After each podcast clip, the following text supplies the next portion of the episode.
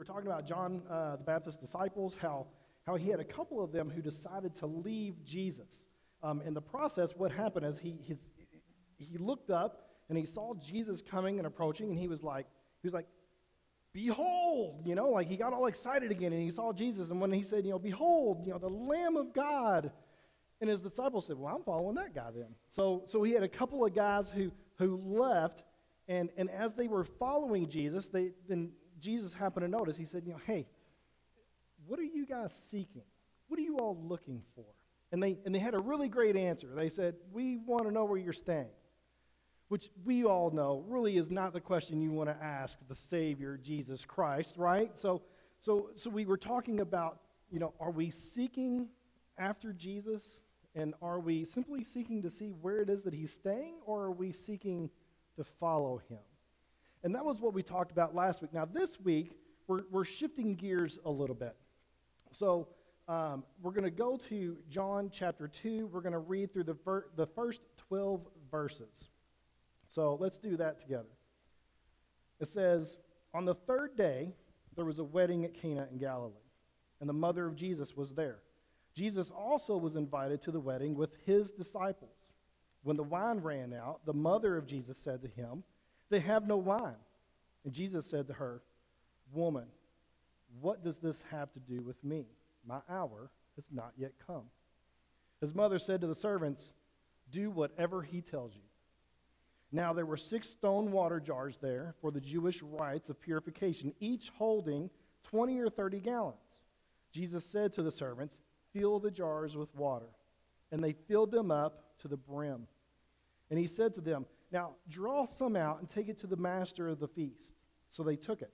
When the master of the feast tasted the water, now become wine, and did not know where it had come from, though the servants who had drawn the water knew, the master of the feast called the bridegroom and said to him, 'Everyone serves the good wine first, and when people have drunk freely, then the poor wine. But you have kept the good wine until now.' This is the first of his signs Jesus did at Cana in Galilee, and manifested his glory, and the disciples believed in him. After this, he went down to Capernaum, and with his mother and his brothers and his disciples, and they stayed there for a few days." Now, before we get going, for some of you, maybe not everybody in this room, but some of you may look at this and go, "Isn't there something missing? Isn't there supposed to be something that really kind of happened after Jesus was baptized and before he went to this wedding and performed this miracle of turning water into wine?" So what we need to do is need to make sure that we understand the timeline of what's happening here. So here it sort of appears, if you're just reading in the book of John, it sort of appears that 3 days after the baptism of Jesus, he's heading off to this wedding. He's going, he's going to attend, and then we get to see how things unfolded here. However, if you were to read about the same account in the book of Mark, chapter 1, what you would see is a different set of events that are unfolding. And basically, it says that after Jesus was baptized, that the Holy Spirit drove him out into the wilderness immediately, and then he spent 40 days and 40 nights there. So we run into what would be for some people an issue. We run into some people would claim that there's a contradiction now in the Gospels. But what we're going to talk about, and it's the reason I want to just take a few moments to land here, is to explain there is no contradiction. God's word is absolute truth. It is perfect in every way. And what I can assure you is that each of these Gospels, not only do they not contradict one another, but they complement one another. And so what we get to see is that if you were going to go and look back at Mark chapter 1, and you get to read all about how Jesus went out and he was tempted by Satan and all of those things that happened, we would get to see what that particular story looked like. But then when you come to John, and again, you look at John and you go, "Well, but it says on the third day there was this wedding." Like, what do you do? How do you go back? How do you say that there's not this contradiction between Mark and John when Mark is saying he spent 40 days somewhere and we're going 3 days later he went to a wedding? What do you do with that? Well, what we have to do is we got to back up. If you back up all the way into John chapter 1, go to verse 19. Verse 19, what happens there is it says, and this is the testimony of John, when the Jews sent priests and Levites from Jerusalem to ask him, who are you? If we back up all the way to that point, what we get to see is a key word. This is the testimony of John. Now, if I stand up here before you and I give my testimony, is that what's happening right now? Or is that what has happened? It's what happened before. I've shared my testimony with you guys. I've shared my testimony of what happened, with me, with Sierra being 3 years old. We went to an Easter egg hunt and the whole thing leading all the way up to the point where God said, hey, you've not been following me for 33 years. Get busy. And then here I am today, following the Lord Jesus Christ and doing the things that he has called for me to do. So if I say, hey, this is the testimony of Greg Knapper, what you're going to hear is the things that have led me to this point in time. It's exactly what we got there in John chapter 1. When John said, or when we read there, it says, this is the testimony of John the Baptist. And so what we got to read about was an account of events past. John was speaking to the priests and the Levites about events that had already occurred. In John 1, verse 26, John answers them and he says, I baptize you with water, but among you stands one you do not know. And it says, stands. Doesn't say stood. It doesn't say will stand. It said stands. In that moment when John was sharing with the priests, with the Levites, what he was saying is there's somebody among you who, if you continue to read there, saying, you don't know them. You don't know who they are. I didn't know who they were until God revealed it to me, and I'm going to share that with you in this testimony. And what he does is he says, there's one among us who stands. So when John is delivering his testimony to those priests, to the Levites there, he's saying, Jesus Christ is standing. Not that he has stood and he's no longer here. Not that he will come and stand, as in like he's yet to be here. He says, he stands because I'm sharing the testimony of what has happened. And then he says, what happened was I looked up and I saw this guy coming. And I said, you all got to know by now, this is like one of my favorite parts. Behold, the Lamb of God. Like he was super excited and stoked about it. And he was like, there's Jesus, and he's coming. And I didn't realize that this is who it was until God just gave me this vision. And he said, what's going to happen is I'm going to baptize Jesus, and then the heavens are going to open. And then you're going to see God pouring down on his one and only Son. And there's going to be like this dove that's going to descend, and you're going to know for a fact that Jesus is who Jesus is. He's the one and only true Son of God. And so John has been sharing with the priests and the Levites all the while. Jesus isn't standing next to him as he's sharing these events, because he's spending 40 days and 40 nights in the desert at this time. So when you look at the timeline of events, of things that have happened, things that have occurred, what we get to see is this timeline of events totally then can lead us into where we are, which is now when John sees Jesus come back from the desert. And then he again says, behold! And he gets all excited again. That's where we were picking up last week. It was John seeing him come back from the desert. He's been gone for 40 days, and John was just as excited to see him a month later as he was the first time before he got to baptizing. He was super excited, super stoked to see him. And then we get to where we are here in the book of John chapter 2. You see, the Gospels never contradict one another, ever. Never, ever, ever. I can't say it enough. Never, never, never, never, never. The Gospels do not contradict one another. They only complement one another. They show and help us see the true authenticity of the Bible. God's Word, it's breathed, it's active, and it's living. And it is just as true today as it was more than 2,000 years ago, back when Jesus was here walking this earth.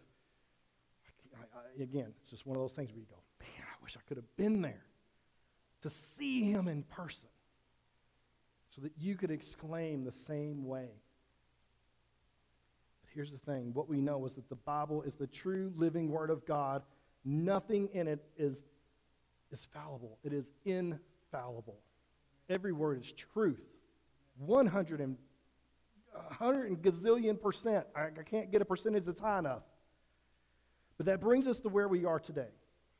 Absolutely brings us to where we are today. I'm going to try and flip this thing.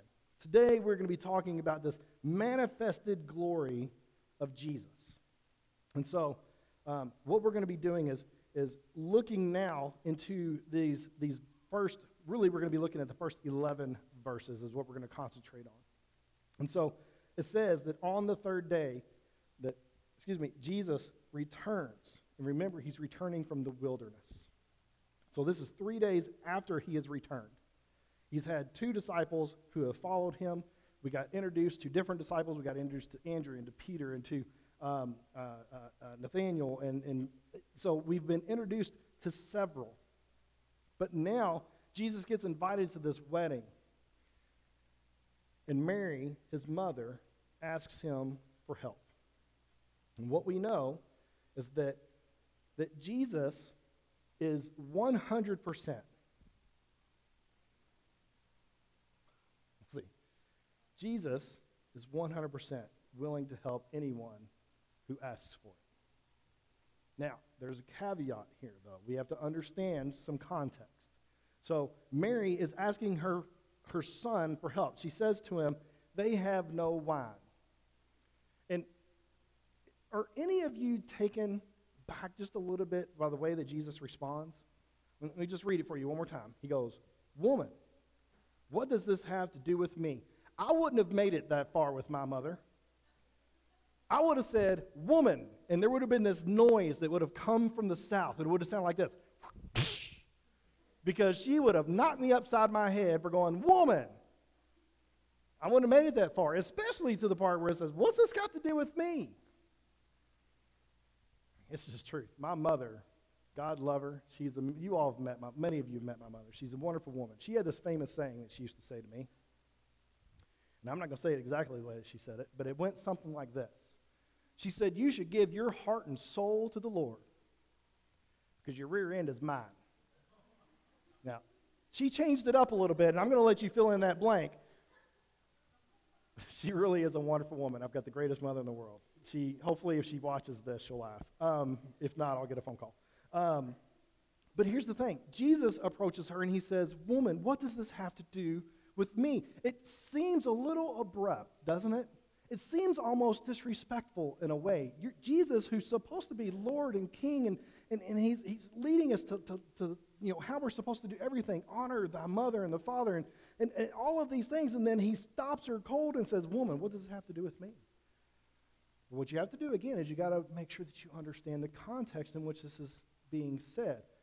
Back then, the Greek for woman was translated into ma'am. So really what he said was, ma'am, what does this have to do with me?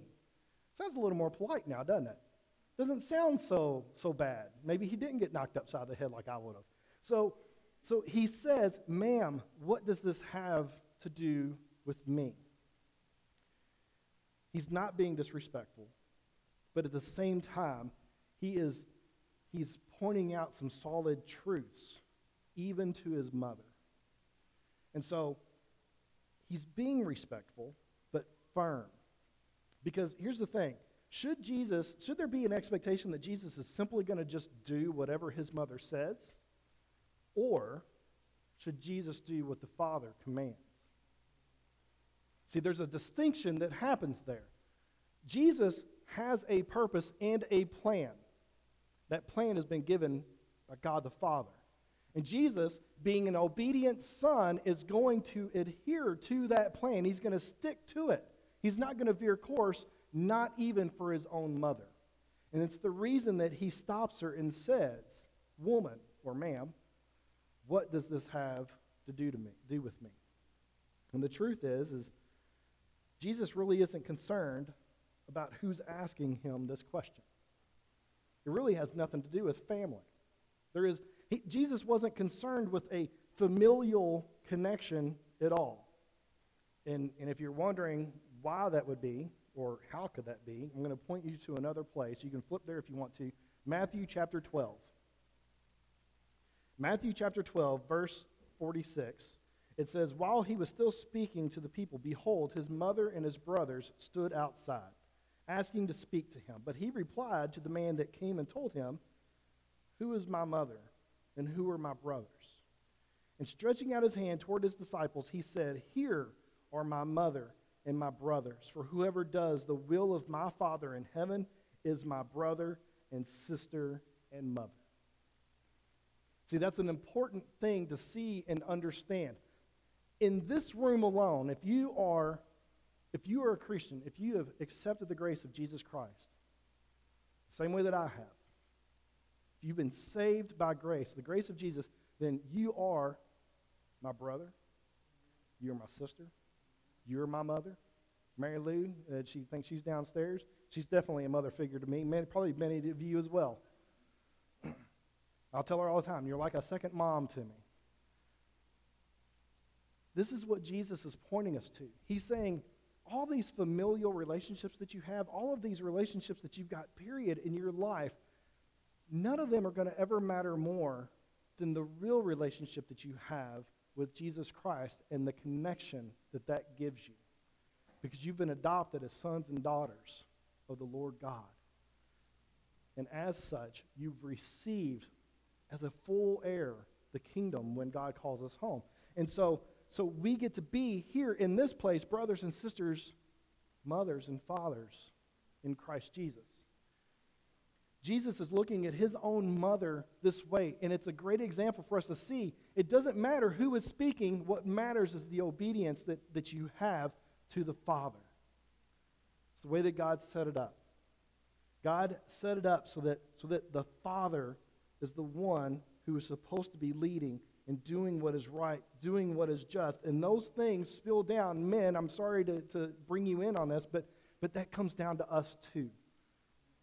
That's something that we as fathers, as men, we're supposed to be doing in our own families. We should be great representatives of that in our own situation, in our own family. That when we say, this is what we are supposed to do in Christ Jesus, that's what is supposed to happen. And if your mother says, no, do something different, we're supposed to say, but the Father said. I'm not doing this so I can get yelled at when I get home. This is God's will. This is God's way. This is the rules that he implemented. It's not so that I can just simply say, do this because I said so. It's because do this because God the Father said so, and he's commanded it, and he is right, and he is good, and he is just. It's all about the Lord. The second thing that Jesus says is, he says, my hour has not yet come. And in the Gospel of John, as we're reading through this Gospel, what we're going to get to see is that specifically is pointing to the hour of Jesus' death on the cross. When he says, my hour has not come, what he's doing is he's telling his mother that he's got to be cautious so that he's doing the will of his Father and not the will of man. More important to do God's work than it is ever going to be to do the work of people here. And so she's asking for his help, and he is responding to her truthfully and rightly. He's not being disrespectful. That's why here in verse 11 that we get to see Jesus Christ, why he is perfect and why he is the Son of God. And it says in verse 11, if you were to just jump down to verse 11, it says Jesus, he manifested or displayed, rather, his glory.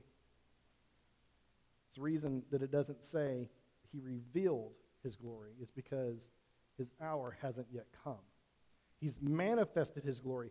He's putting it on display now just a little bit, but to reveal it completely and totally, it's not time. And so he has to wait. He's got to be cautious. He's got to do and be obedient to the Father. Now, Jesus does ultimately do what Mary asked him to do. So maybe that causes a little confusion. It did for me the first few times that I read this. I was like, wait a second. He just did what his mother asked to do anyway, which I can tell you that my mother would totally agree with. She goes, see, I told you Jesus does what his mother asked. I said, that's really not why he did it though, Mom. And I have to help point to that truth. And while that sounds like a good idea and a good plan, when he does what his mother asks, it's not why we think.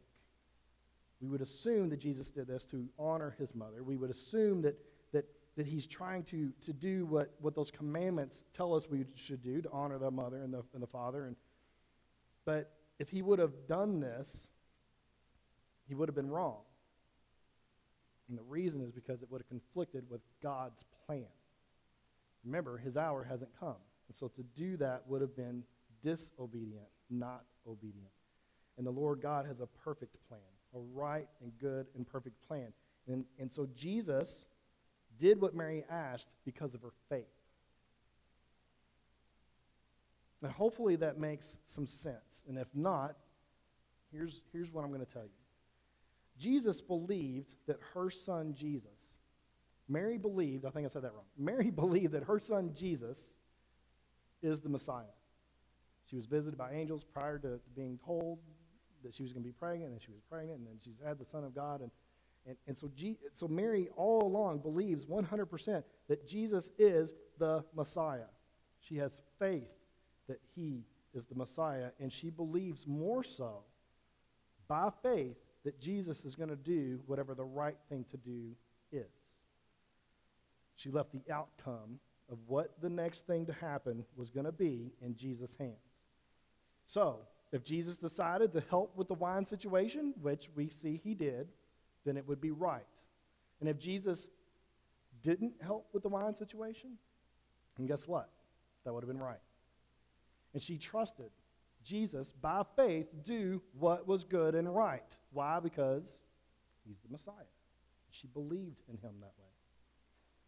If Jesus had chosen not to help with the wine, she probably would have just simply said, okay, and walked away.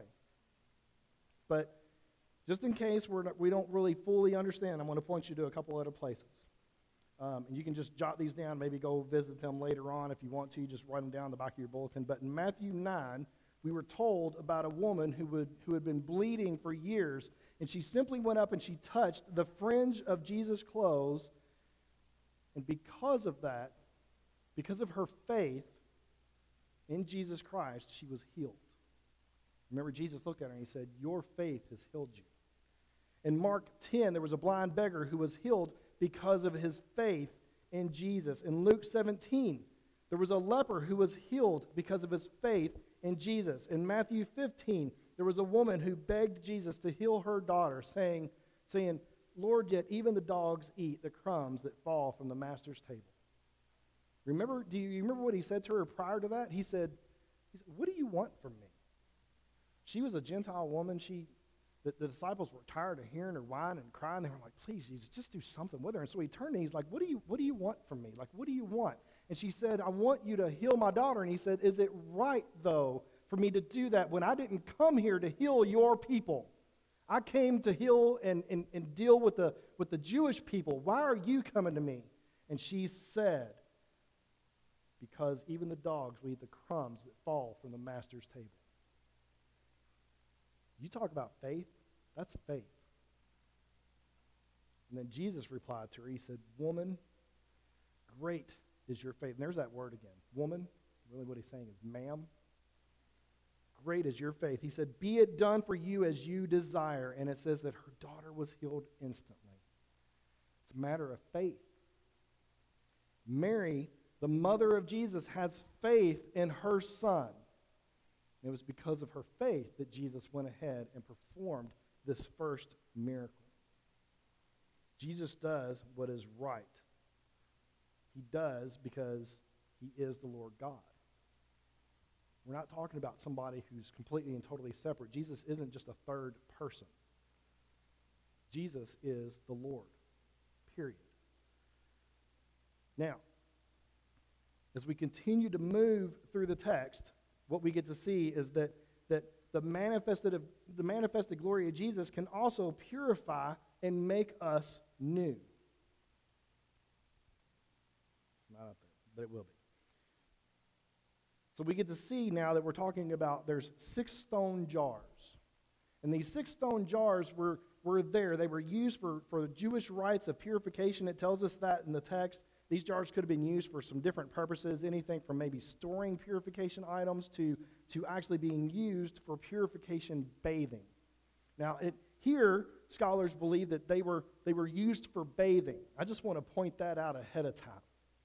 These were jars that they prepared for people to bathe. And Jesus said, go use those that we can drink from. That's awesome. Now, Jesus here uses these purification jars, and he's going to use them to point to when his hour will come. A couple of things to notice here as well. The water that turned into wine obviously represents the blood of Jesus. It obviously represents the blood of Jesus. The blood of Jesus gives life. And these jars, it tells us here in the text that these jars would hold like 20 to 30 gallons. And we're talking about 6 jars. I'm not good at math.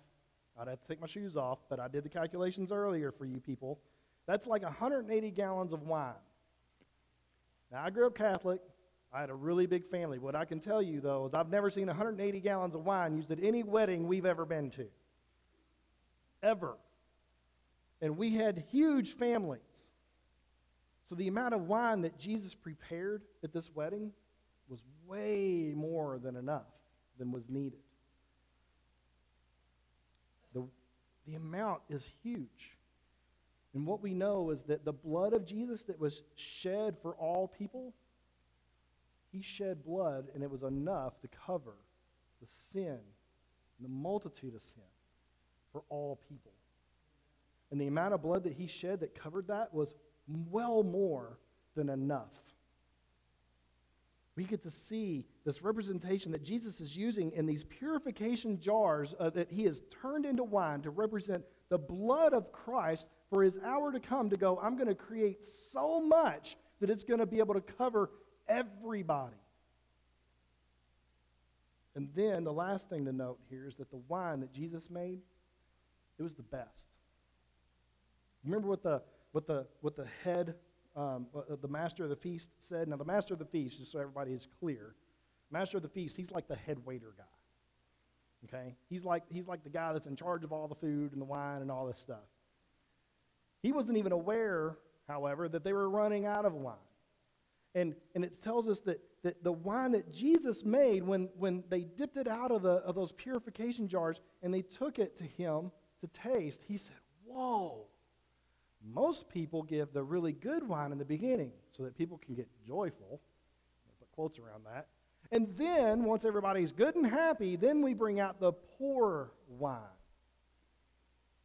But Jesus made this really good wine. As a matter of fact, it was the best tasting wine probably that this guy's ever tasted. Why? Because it was perfect. It was that representation of the blood of Christ. And think about this. The guy, that master of the feast, when he was talking to the bridegroom, he was like, man, the wine you were serving in the beginning was poor. It was bad. It was the bad wine. But this wine that you're bringing out, this wine is so good. This wine is amazing. And if we, again, look toward the hour of Christ and the connection that this has to Jesus, is that Jesus will always be better. Jesus will always be more fulfilling. Jesus will always be more satisfying than anything else that this world has to offer. And that's the picture that we can get represented through this act of Jesus turning the water into wine. It is foretelling this hour of Jesus to come, of what's going to happen, about how Jesus is so much better. Which then takes us to the last thing, is that the manifested glory of Jesus reveals Jesus as the bridegroom. Jesus is the bridegroom of the church. The church is his bride. John chapter 3, verse 29. You can see it. We'll read this when we get into chapter 3, but I'm just going to foreshadow it for you now. John the Baptist says, The one who has the bride is the bridegroom. The friend of the bridegroom who stands and hears him rejoices greatly at the bridegroom's voice. Therefore, this joy of mine is now complete. He says, he must increase, but I must decrease. John the Baptist is saying, I am so happy and so ecstatic to see that Jesus has arrived on the scene and that people can take their eyes off of me and to focus on him, because he is the great bridegroom. He is the great everything that this world needs. We get to see here that, again, the master of the feast, he's rejoicing in the bridegroom because he believes that the bridegroom in this situation, in this wedding, that he saved the best for last. But the truth here is that the bridegroom in this situation, in this text, he failed. He failed to provide enough. He didn't account for enough people. And to top it off, his wine wasn't that good anyway. The bottom line, this bridegroom failed. And in this time frame, that was horrible. That would have carried with him forever. It was huge. When you got married, this was like the big event. People paid attention to it. And years after, they would talk about your wedding and about how well you did. And in this case, he would have failed. And that's an indicator for each of us in the world today. We don't measure up. We will fail. Left to our own vices, we would fail. Why? Because we all fall short of the glory of God. Every single one of us. All bridegrooms and husbands, especially, fail in this world. Men are not enough, and we are going to let people down. We don't measure up. But here's the hope. Check this out. Jesus, being the ultimate bridegroom, was perfect. Jesus, being the ultimate bridegroom, was prepared not just for some of the people who were going to be there. He was prepared for all the people who were going to be there, and then some. Jesus being the ultimate bridegroom, and he's an example for each and every single one of us about how we should be, about how we should live. And Jesus being that ultimate bridegroom, he's the perfect bridegroom to the church. The one who leads us rightly, points us to truth, and guides us every step of the way. Verse 11 is where we're ending. It says, this is the first of his signs that Jesus did at Cana in Galilee and manifested his glory, and his disciples believed in him. So, have you experienced this manifested glory of Jesus Christ? You experienced this glory in your life. Are you filled and are you completely satisfied through Jesus Christ? Are you completely satisfied through him, through his glory? And have you been made new by the glory of Jesus Christ? Have you given your heart to him? Have you accepted him as Lord and Savior? And if you have, where are you at in your life today? Do you see Jesus in your everyday walk? Do you see Jesus represented in your everyday life? And if not, I invite you today to renew that. We're going through the process here in this church of revitalizing everything that we do. Every move that you're going to see me make is going to be about revitalizing this church into the community to share and show the love of Jesus Christ. I pray every single one of you will come on this journey with me, because I tell you, I can't do it by myself. But if you aren't pumped, hopefully you can see I'm a little excited. I get excited. I don't know if you've noticed that yet, but behold, the Lamb of God is here. Like, I'm excited, people, and I want you to be excited and come on this journey as well, because there's a harvest out there that is ready. I would love for all of us to do this together, to walk alongside one another and to be just like that group of people who came to my door while I hid from you, that prayed earnestly with my wife so that I one day could receive salvation. That doesn't go unnoticed for me. I know what this church can do. I know what this church has done. And I know where this church is going because the Lord God has told me.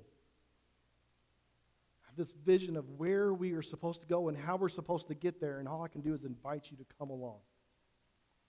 I'm excited about it. Excited. I want you to be excited too. And if you're not, come today and renew that passion. Give your heart over to Him and ask Him to lead you and guide you. I'll pray along with you if you want. I'll do whatever it takes. But church, we've got to be on fire for the Lord Jesus. And I invite you to make that happen today. Let's pray together.